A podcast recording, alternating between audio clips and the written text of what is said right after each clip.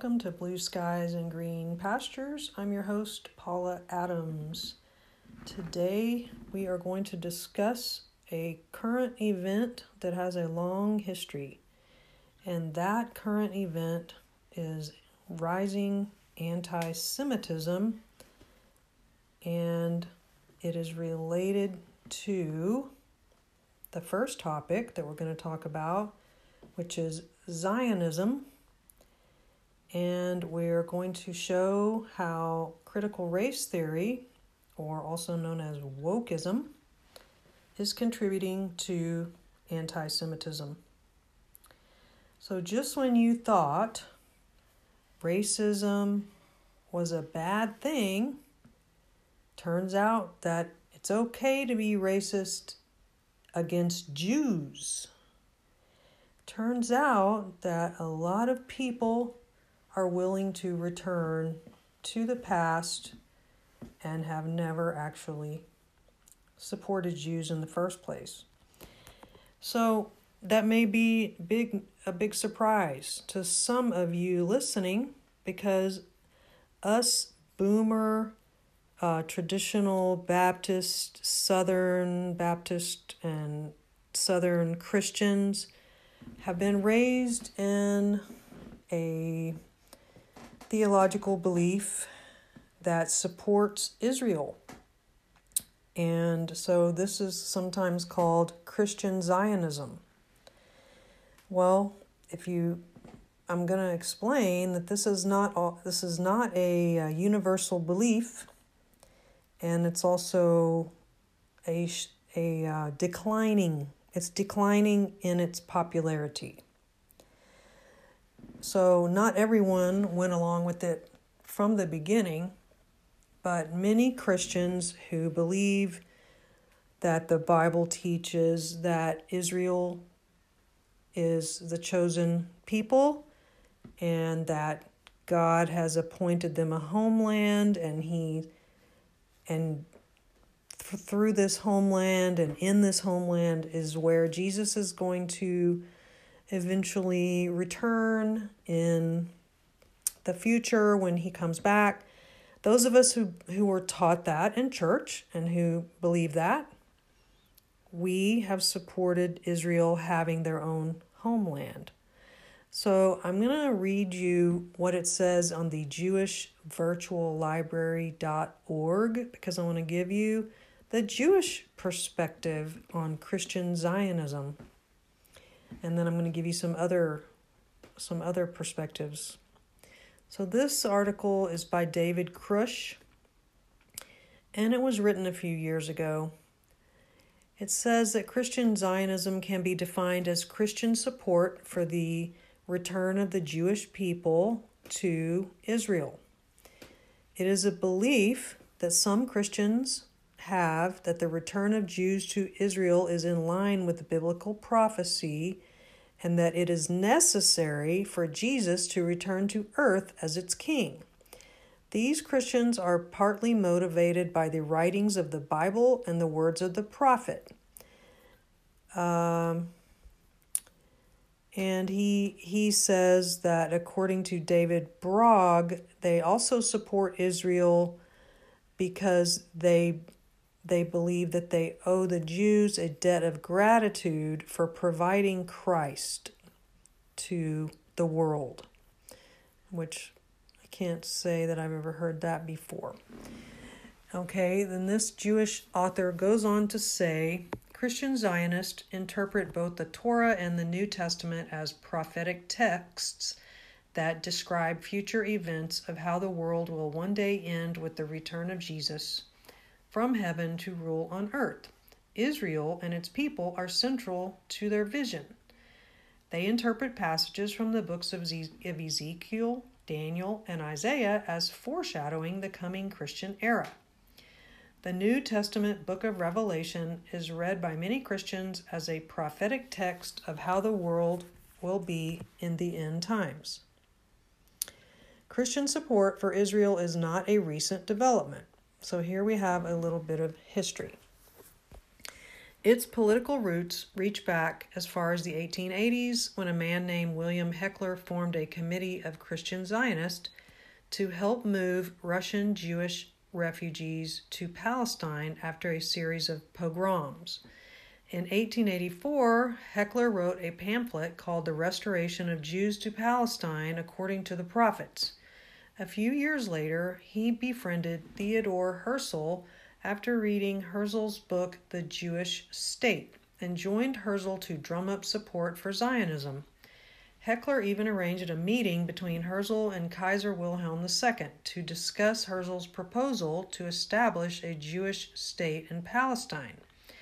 The two men remained close friends up until Herzl's death in 1904.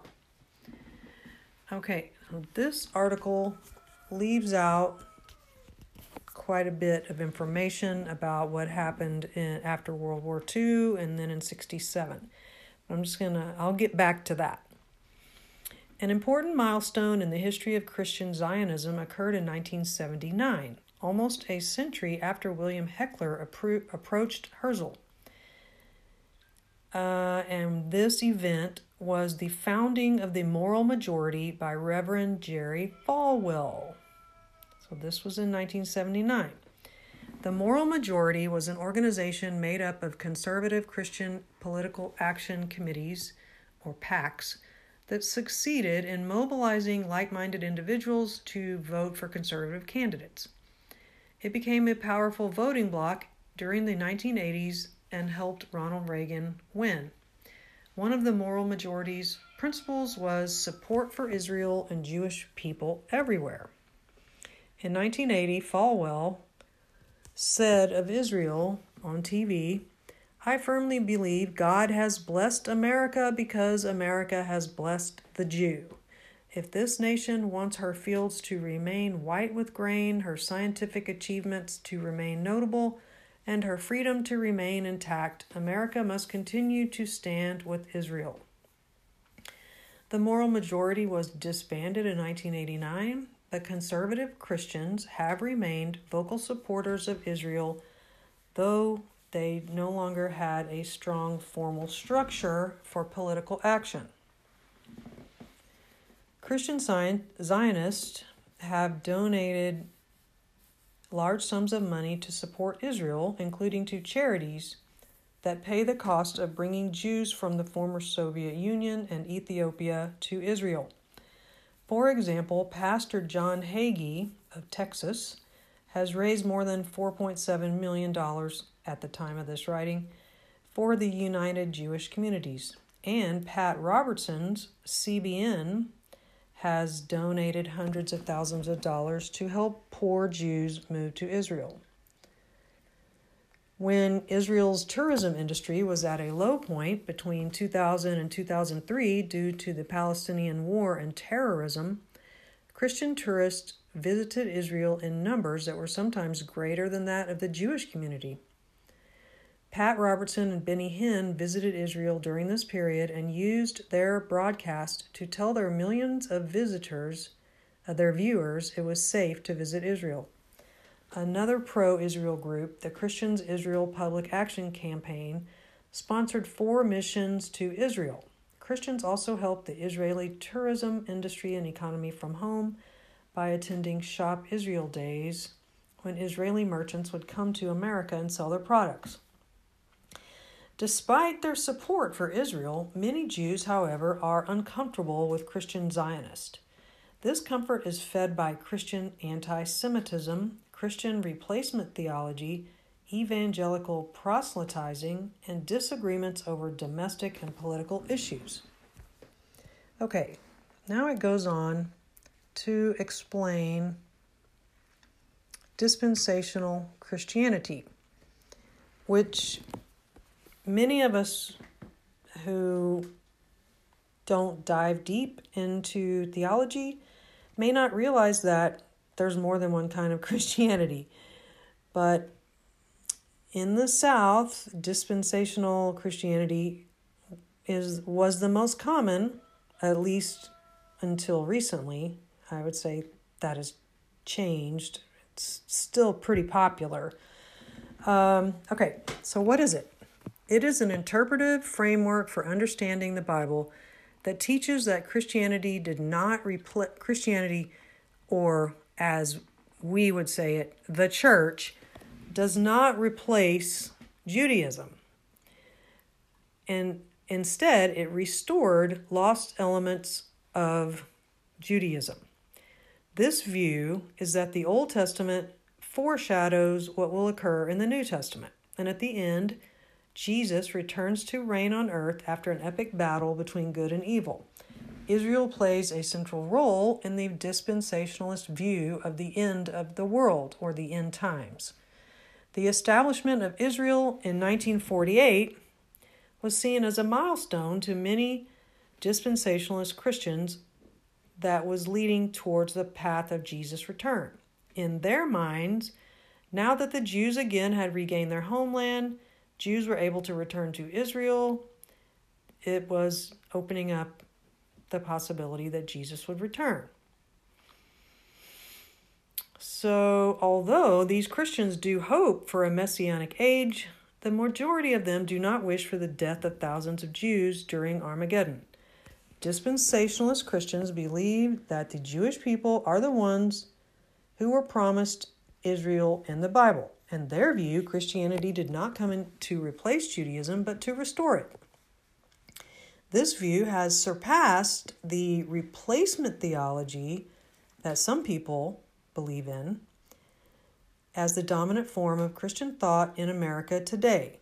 Jews who are suspicious of Christian Zionist motives are usually unaware that many Christian supporters of Israel have abandoned replacement theology. So, what is replacement theology?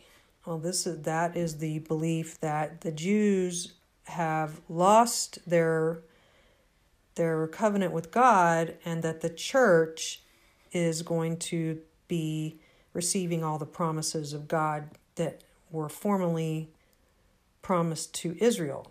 So, in other words, that Christians replaced Jews. That's what Christian replacement theology is. I, I never learned that growing up, so I just heard about it, you know, in the past few years. So, but because of this replacement theology, many Jews are wary of Christians. And a lot of them even think that Christians hate them. But some of them are also wary that evangelical Christians want to convert them to Christianity or only care about them because they're trying to speed up the second coming of Christ. So, in his book, David Brog refutes this claim and says that yes, Christians do want to share the good news of Christ with, with Jews, but they also want to show, share their faith with Hindus, Muslim, Buddhists, and Christians, and neighbors who have yet to be born again. So, is evangelical support for Israel a tool just to convert Jews? The answer is not. The answer is no. If anything, the opposite is true. Christian Zionists say Jews have no reason to distrust their motives. They do not believe they can speed up the coming of Christ. Only Jesus knows, or only the Father knows, when Jesus will return. So that's your that's a background from a Jewish person. Um, let's see. Christian Zion- Zionists are also more conservative on Israel than many Jews. They favor Israel maintaining all of its settlements in the West Bank and were opposed to the Israeli disengagement from the Gaza Strip. Some prominent Christian Zionists have been highly critical of, of Israeli government policy of giving over parts of Israel to the Palestinian people. So we can see that the the Jews are aware of Christian Zionism, but they may not quite understand it or trust it. They're a little distrustful. So then I found another article called Praying for the Peace of Jerusalem An Introduction to American Christian Zionism. And this was a so called scholarly theological article. I would say that I don't really believe that this woman is a Christian. She is definitely anti dispensationalist. So let's read what she has to say. American Christian Zionists can often be found praying for the peace of Jerusalem, yet they are some of the most vocal opponents of Middle East peace. That that's her opinion. She obviously doesn't believe that there can be peace without um, like that both sides can't win. Like there's no way to have peace uh, in the Middle East and peace in Jerusalem. These Christian Zionists, Zionists, she says, teach their children about Holocaust awareness and appreciation for Judaism, yet they believe that ultimately Israel will be ruled over by Jesus, Jesus Christ. And she sees this as a problem. If you want to understand this ambivalence of American Christian Zionism, what she calls ambivalence, it's important to know a bit about its theological history. So she goes on and she says, We are primarily talking about the influence of a particular kind of Christian eschatology called dispensational premillennialism. Eschatology names the doctrines which Christians hold concerning what will happen at the end of human history what will be the nature of Jesus' second coming and what this means for Christians today. And she goes on to explain pre mill, post mill, and a mill, which are different times when Jesus would return related to the thousand year reign on earth. Um, John Nelson Darby's particular form of premillennialism included the innovative belief that the Bible contained two distinct messages, one for Israel and one for the church. These two messages are applicable in separate dispensations because Israel and the church play two separate roles in God's plan for human history. Okay, so that's that's what dispensationalism is. Two separate messages. For Darby, the church is in no way the new Israel, and none of God's promises to Israel have been transferred to the church. God's promises to Israel are still to be fulfilled. Though Darby's dispensationalism was influential for a, only a short time in British pre mill circles, his eschatology took hold across the Atlantic and became the predominant form of premillennialism in America. So this author is a an English author. This belief spread across America through Bible conferences, Bible institutes, and the publication of the Scofield Reference Bible, which I have. By the rise of the fundamentalist movement in the 20th century, dispensational premillennialism was the eschatological plank in the fundamentalist platform. That's a whole lot of big words in that sentence.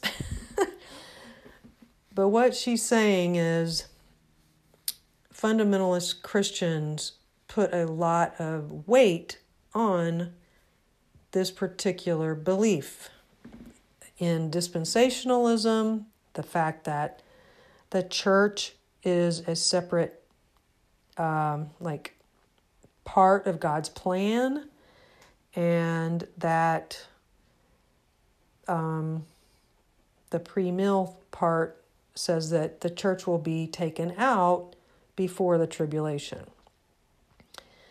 So, uh, this view teaches that the world is locked in an inexorable downward spiral. As the end times approach, there will be more and more immorality, apostasy, poverty, natural disaster, and war and that we are coming to an end soon.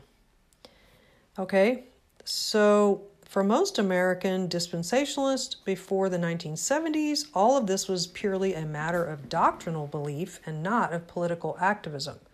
However, when Israel became a state in 1948 and expanded dramatically in 1967, apolitical dispensationalism faded and a new alliance of political activism was formed between Christians and politics.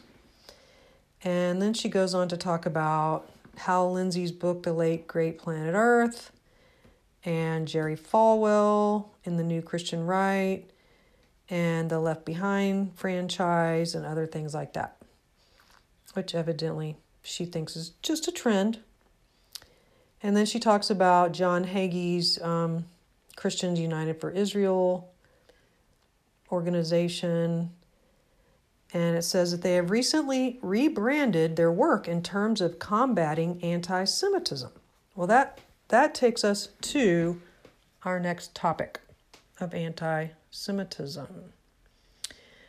Um, so let's move on to an article that I found that really blew my mind.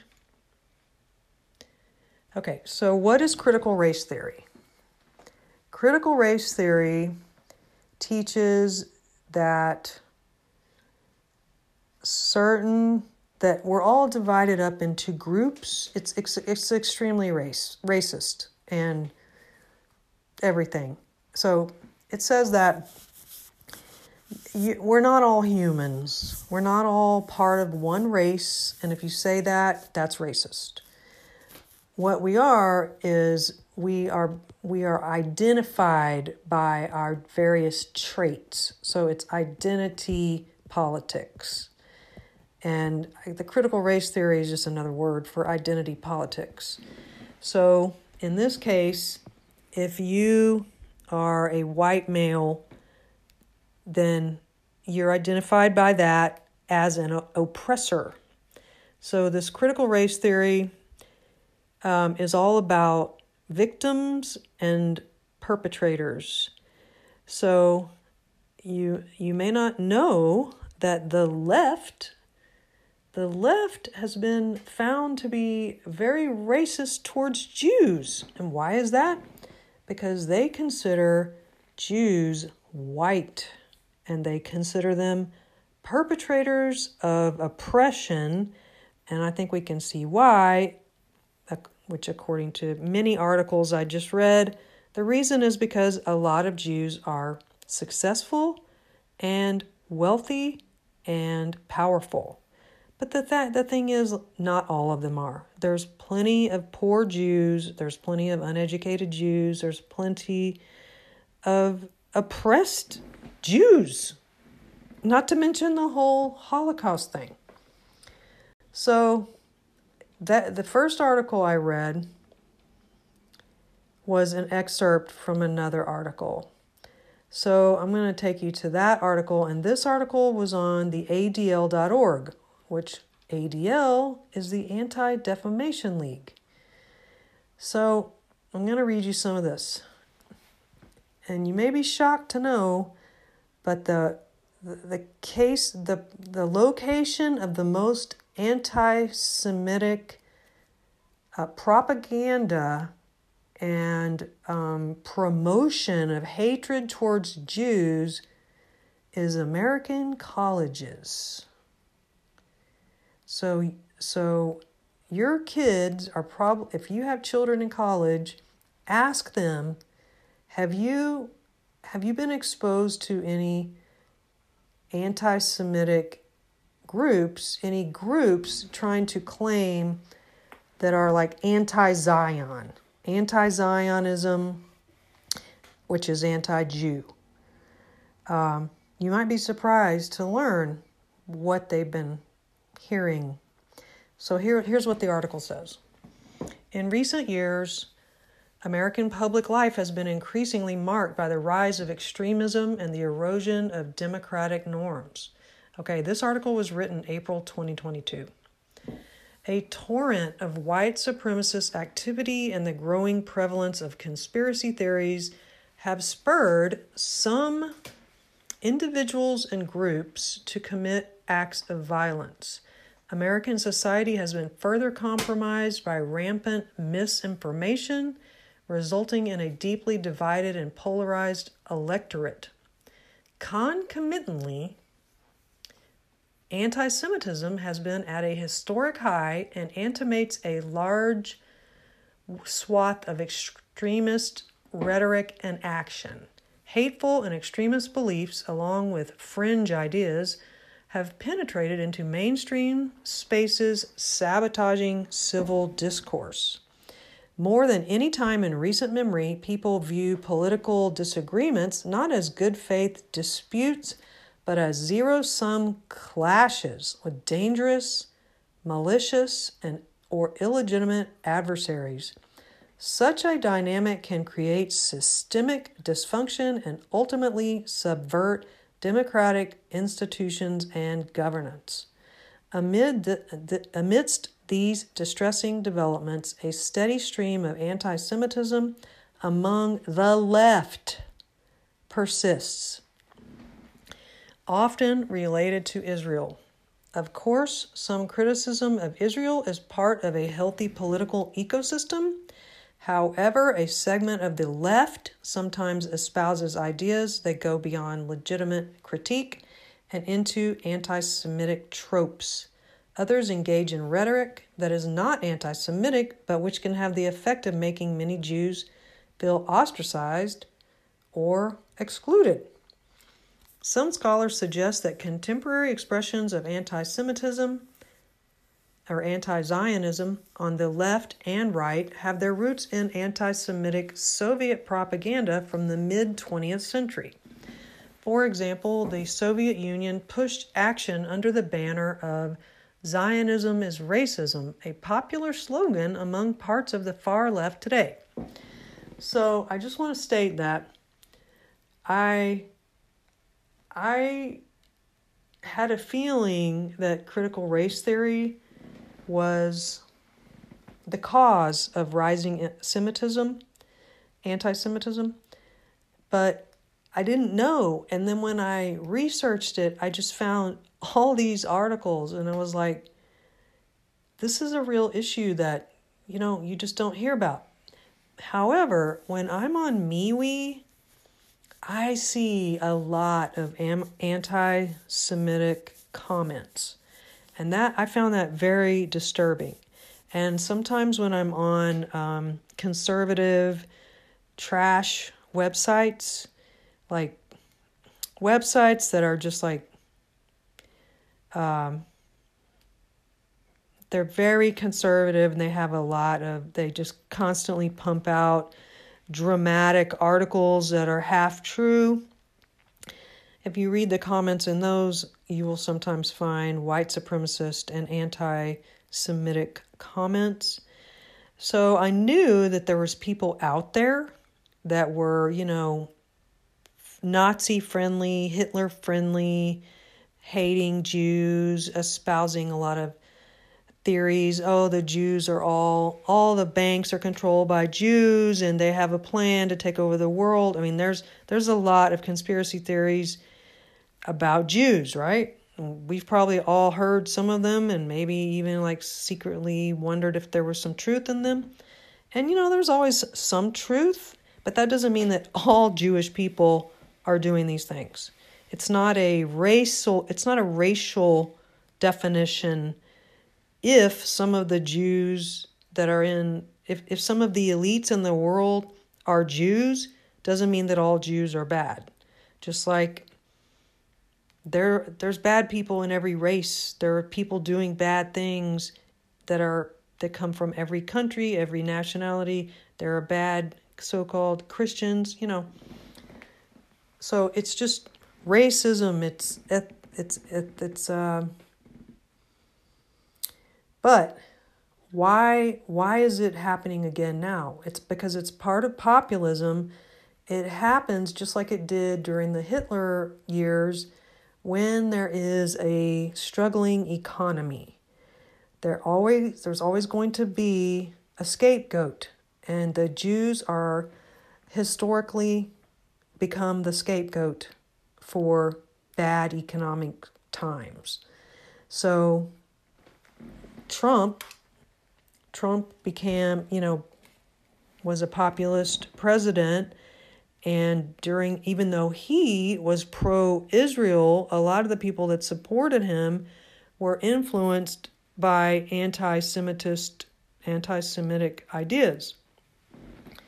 So um and but then at the same time we had the woke movement rising.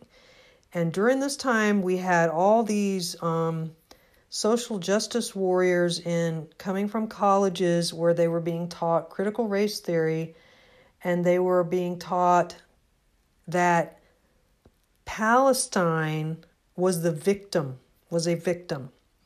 So even though so and many of these college kids don't even know anything about history.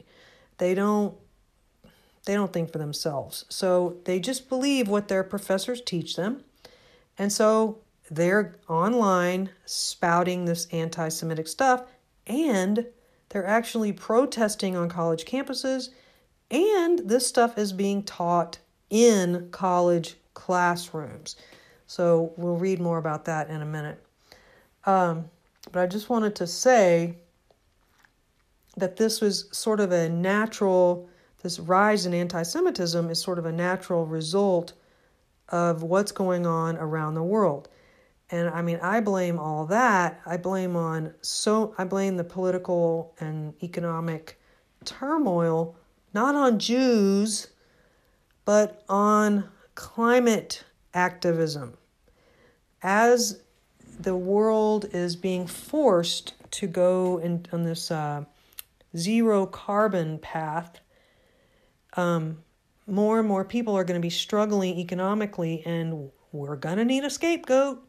And guess who is already being lined up and corralled into scapegoat camps? Yes, Israel and the Jews. Even though it's a long, you know, there's so much more to it than what they're going to teach these kids in college campuses.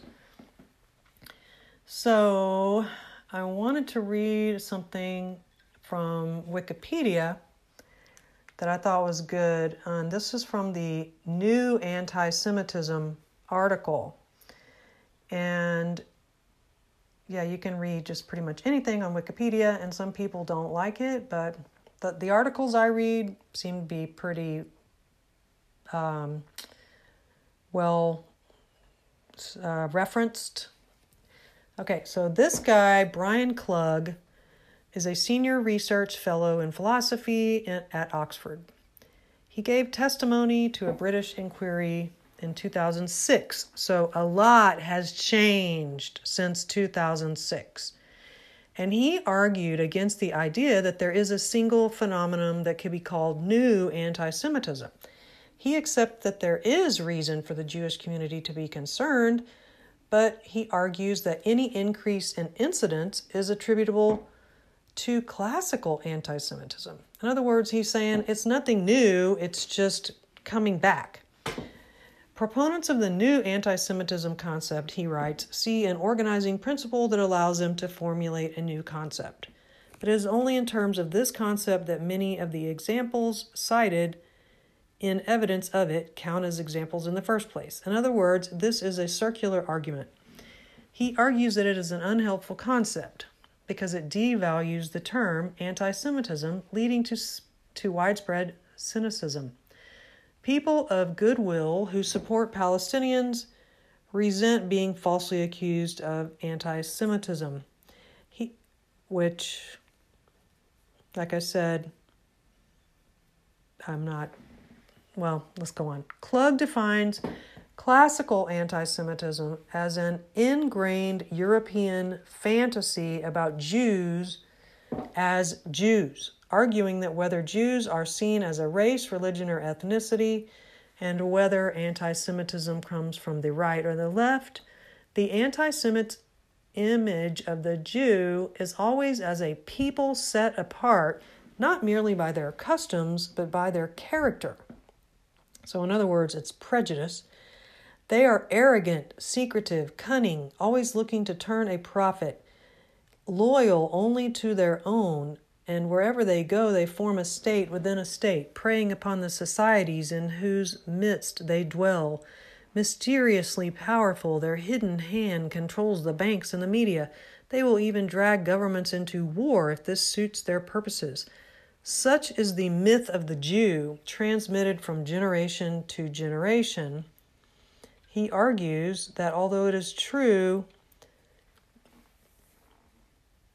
uh, I'm just going to stop there. Uh, Norman Finkelstein argues that there has been no significant rise in anti Semitism. What does the evidence show? However, he that that was his opinion in you know 2006 when um, you know before before the housing crisis, before Obama, before Trump, a lot has changed since this article was written. So let's go back to the articles. Okay, so if you type in, if you go to Google and type in anti Israel, here are some of the titles of the articles that were written this week. Uh, George Washington University professor accused of discrimination, anti Semitism. That was from three days ago. A college class made me anti Israel. The threat is real. This was from an article two days ago. The undeniable link between anti Semitism and America's decline. That was written two days ago on the Jerusalem Post. I didn't read that, but it kind of goes together. Uh, this one, this one got a lot of media play, uh, depending on what media you look at. And it says, "Long live the Intifada." University of Michigan student group calls for Israel's destruction an anti Israel student group at the University of Michigan, and they were Muslims, uh, marched through campus praising violent attacks on the Jewish state. That was also um, reported on Fox News, and it was and it actually made it to Twitter. That happened three days ago. Uh, the NUS failed to challenge anti Semitism. And this was from the BBC six days ago. Manhattan DA Alvin Bragg offers plea deal to suspect in brutal anti Semitic attack. That was five days ago. Human rights leader was denied a Harvard post over alleged anti Israel bias. Now a dean faces call to resign. Uh, that was six days ago. So I guess. Uh,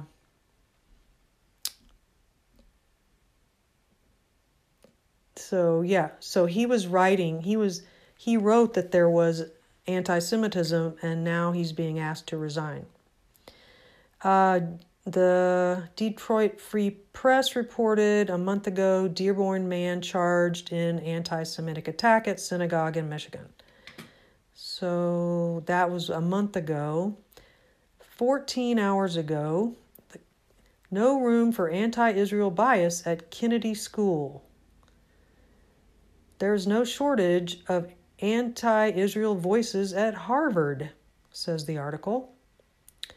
And a week ago, Harvard rejects Ken Roth's anti Israel obsession. So I think that's probably related to the other thing we saw.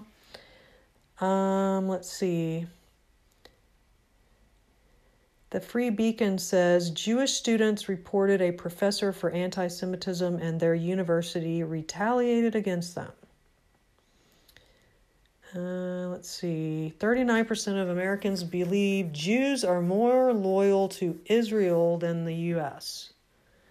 So, as we can see, oh, is Netflix trying to make up for streaming anti Israel film?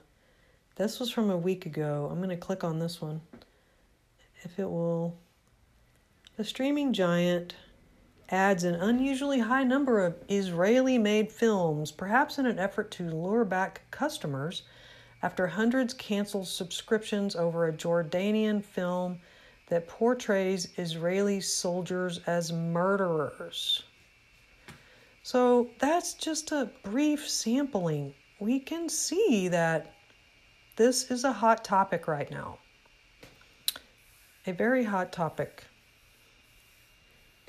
So, even though there may be a lot of so called Christian Zionists in, in America and especially Texas, I would say that there is a growing backlash against Zionism that needs to be um, monitored. And if your kid is in college, you need to you need to make sure that they are hearing the biblical side of this story.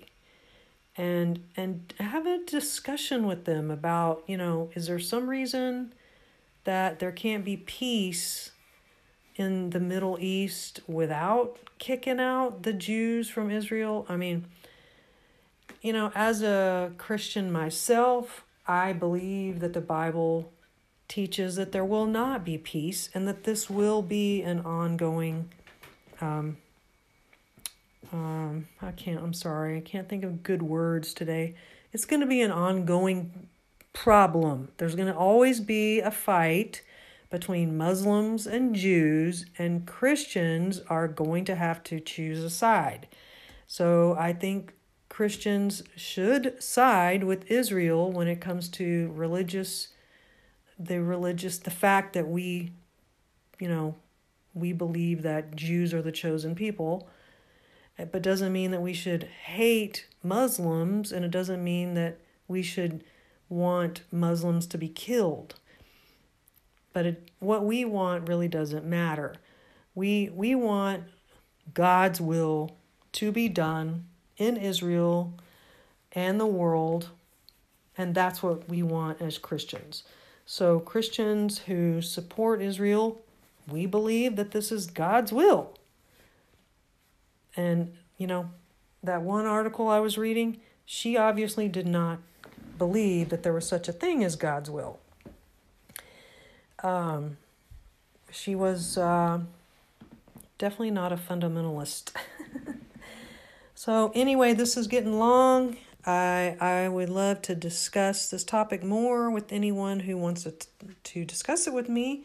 You can leave me a message on Anchor's message system or send me a, an email to pkadams at industryinet.com.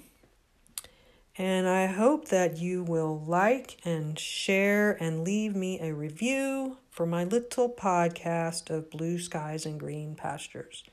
Because as we get closer to the day of Jesus' return, we need to be sharing the good news of Jesus and we need to be educating people about what the what God's word says about sin and forgiveness and salvation and that's those are the kind of things I'm going to talk about on this podcast. So God bless you for listening and have a blessed day.